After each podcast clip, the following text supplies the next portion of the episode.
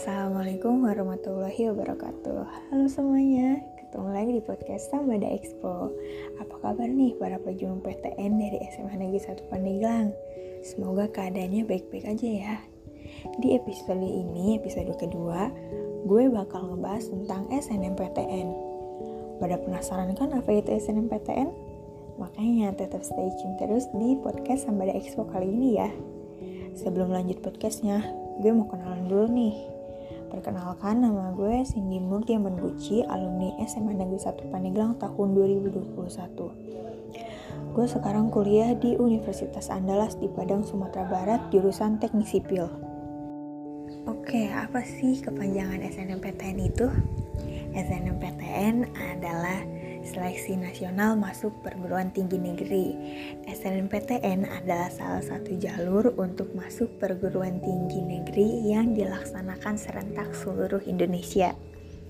SNMPTN ini adalah jalur pertama dan jalur terdekat untuk memasuki perguruan tinggi negeri. SNMPTN juga biasa disebut dengan jalur undangan, yaitu jalur PTN tanpa tes dan tidak dipungut biaya sepeser pun atau bisa disebut gratis untuk mendaftarnya loh. Bisa dibilang juga, jalur SNMPTN ini hanya bisa dilakukan sekali seumur hidup. Kuota atau daya tampung siswa yang bisa mendaftar ke SNMPTN itu juga berbeda-beda loh. Disesuaikan dengan akreditas asal sekolahnya, SMA Negeri 1 Pandeglang memiliki akreditas A. Maka, daya tampung untuk siswa yang bisa mendaftar SNMPTN sebanyak 40% dari jumlah siswa kelas 12 di SMA Negeri 1 Pandeglang. Kalian pernah dengar kan istilah siswa eligible? Apa sih siswa eligible itu? Nah, siswa eligible adalah siswa yang terpilih untuk mengikuti SNMPTN Pemilihan siswa eligible juga dilakukan berdasarkan pemeringkatan hasil nilai per mata pelajaran. Untuk jurusan IPA, nilai mata pelajaran yang dijumlah yaitu matematika, bahasa Indonesia, bahasa Inggris, fisika, kimia, dan biologi. Untuk jurusan IPS-nya, nilai mata pelajaran yang dijumlah yaitu matematika, bahasa Indonesia, bahasa Inggris, sosiologi, geografi, dan ekonomi. Bisa tahu peringkat nilainya dari mana? Nah, dari pertanyaan itu, teman-teman bisa menghubungi BK untuk mengetahui peringkat teman-teman. Berdasarkan ketentuan pilihan jurusan SNMPTN tahun 2021, ada dua program studi yang bisa teman-teman pilih dari satu atau dua PTN. Kalau milih dua program studi, maka salah satunya PTN-nya harus berada di provinsi asal sekolah teman-teman kalau teman-teman cuman milih satu program studi saja, teman-teman bebas pilih PTN di mana pun di seluruh Indonesia. Biasanya ada pertanyaan nih, apakah SNMPTN ini bisa lintas jurusan? Jawabannya tentu bisa teman-teman. Tapi pihak LTMPT menghimbau agar peserta SNMPTN tidak melakukan lintas jurusan namun kalau teman-teman ingin lintas jurusan, sebaiknya cek ketentuan PTN yang teman-teman tuju. Sekarang gue mau sharing sedikit pengalaman gue waktu ikut SNMPTN. Waktu itu gue jadi salah satu siswa eligible di SMA Negeri 1 Pandeglang. Peringkat gue gak tinggi-tinggi amat kok. Masih rendah segitu. Masih banyak teman-teman gue yang lebih tinggi peringkatnya daripada gue. Tapi alhamdulillahnya gue bisa lolos jalur SNMPTN. Waktu itu tuh gue milih dua prodi. Yang pertama itu gue milih teknik sipil di Universitas Andalas dan yang kedua gue milih teknik sipil di Untirta. Kenapa gue milih teknik sipil? Ya karena gue sendiri tertarik sama menghitung dan menggambar peluang kerja setelah lulus dari jurusan teknik sipil juga lumayan besar menurut gue. Target utama gue itu untuk masuk ke Universitas Andalas. Alasannya itu karena Universitas Universitas Andalas salah satu kampus terbaik di Indonesia yang punya akreditas A. Kampusnya juga ramah lingkungan, fasilitasnya juga lengkap, dan pasti kalau misalkan gue jadi perantau gue bisa tahu banyak budaya baru. Terus juga strategi gue buat mil buat SNMPTN ini milih ke Universitas Andalas itu strateginya lumayan bagus menurut gue sendiri. Karena di SMA 1 Pandeglang siswa eligible masih sedikit yang mau mendaftar ke Universitas Andalas. Jadi kemungkinan gue bisa lolos ke Universitas Andalas itu lumayan besar. Saat-saat yang paling menegangkan untuk jalur SNMPTN yang pasti itu waktu pengumuman uh, penerimaan ya. Waktu itu tuh gue udah mantengin webnya 5 menit sebelum pengumuman teman-teman gue juga kayak gitu semuanya. Kita terus mantengin sampai beberapa detik kemudian baru kita masukin nomor peserta sama tanggal lahir kita.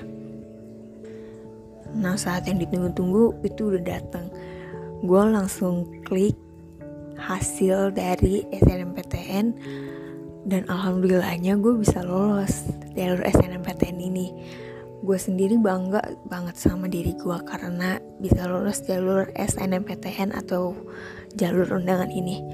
Gue berasa dapat golden ticket di hidup gue gitu.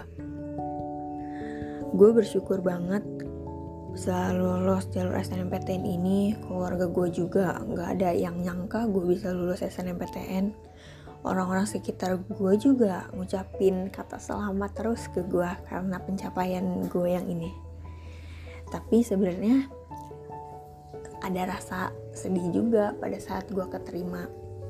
Rasa sedihnya itu karena orang-orang terdekat gue teman-teman terdekat gue itu banyak yang enggak lolos jalur SNMPTN mereka semua sedih pastinya.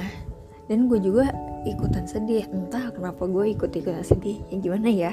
Namanya juga udah dekat kalau misalkan teman kita sedih pasti kita juga ikutan sedih.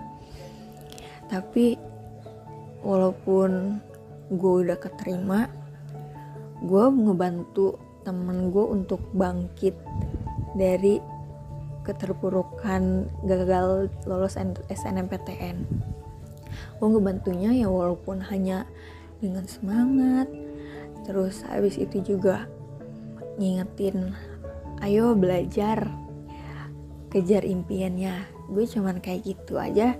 Tapi semoga teman-teman gue ngerasa terbantu gitu. Kalau teman-teman gue senang gue juga ikut senang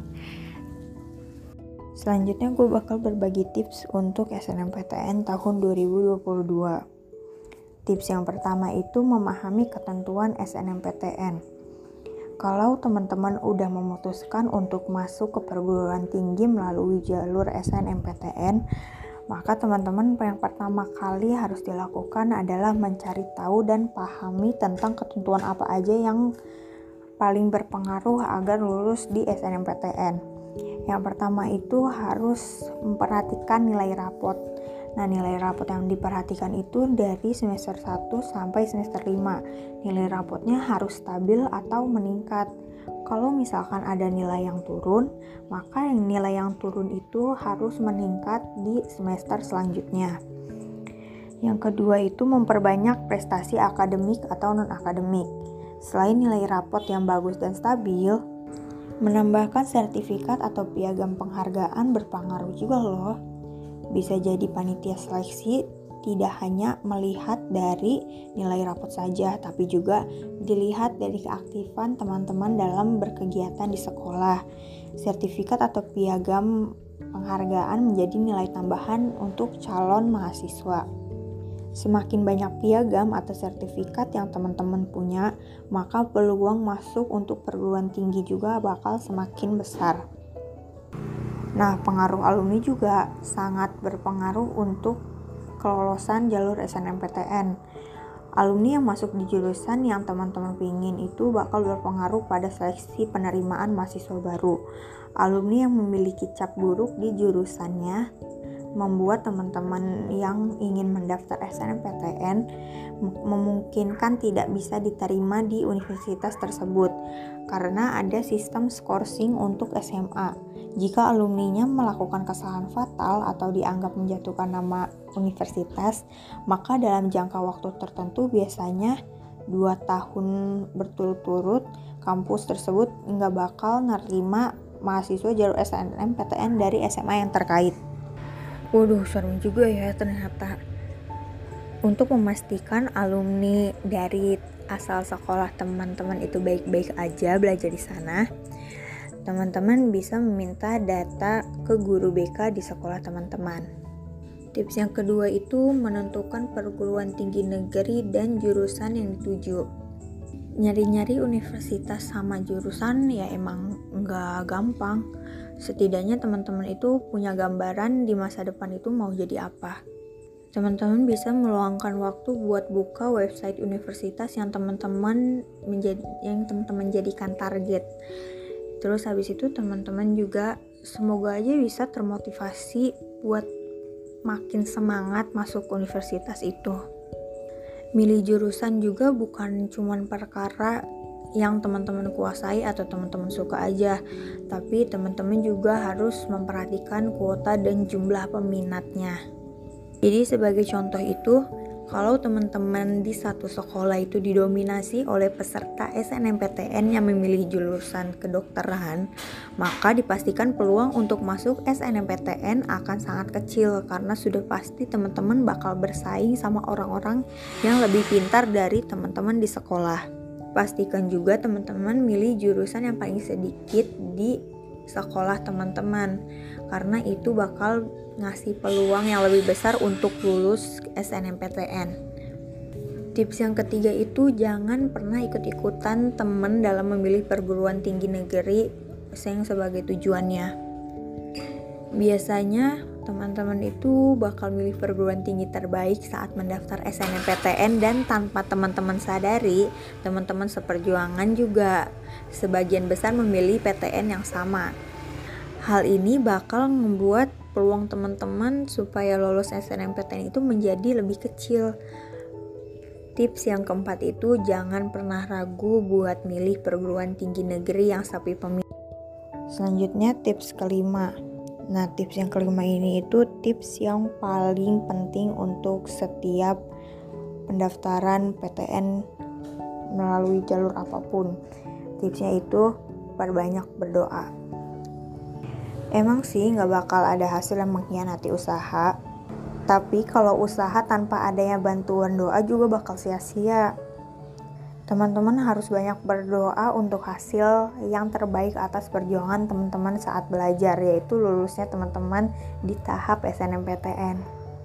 Selain berdoa sendiri, terus teman-teman juga nggak ada salahnya meminta doa dari orang tua atau keluarga teman-teman, karena segala sesuatu yang teman-teman rencanakan itu cuman Allah yang bakal menentukan hasilnya cukup segitu aja tips dari gue untuk teman-teman semuanya buat SNMPTN tahun 2022 semoga itu bisa lumayan membantu teman-teman untuk mempermudah di jalur SNMPTN ini. Untuk para pejuang PTN 2022 jangan pernah ragu dan jangan pernah menyerah ya. Kompetisi baru akan dimulai buat kalian masih banyak yang bisa kalian lakukan mulai dari sekarang. Belajar, berdoa, belajar, berdoa, belajar, berdoa sampai kompetisi nanti sudah berakhir. Kalimat ini yang gue sampein bukan cuman sekedar basa-basi semangat doang. Yakinin dalam hati kalian, ucapkan kata semangat untuk menggapai apa yang kalian mau buat kalian yang capek, lelah, pusing mikirin masa depan yang belum pasti. Itu semua manusiawi, tapi yakinin dalam diri sendiri kalau perjuangan masih panjang. Jangan overthinking saat memikirkannya. Itu bakal bikin semangat kalian bakal turun. Percaya sama diri sendiri kalau kalian tuh bisa mencapai apa yang kalian inginkan Jangan lupakan untuk selalu berdoa dan ibadah supaya dilancarkan segalanya. Semangat ya buat semuanya.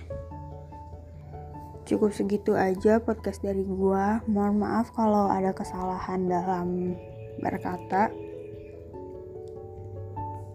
Gua akhiri. Assalamualaikum warahmatullahi wabarakatuh. Bye bye.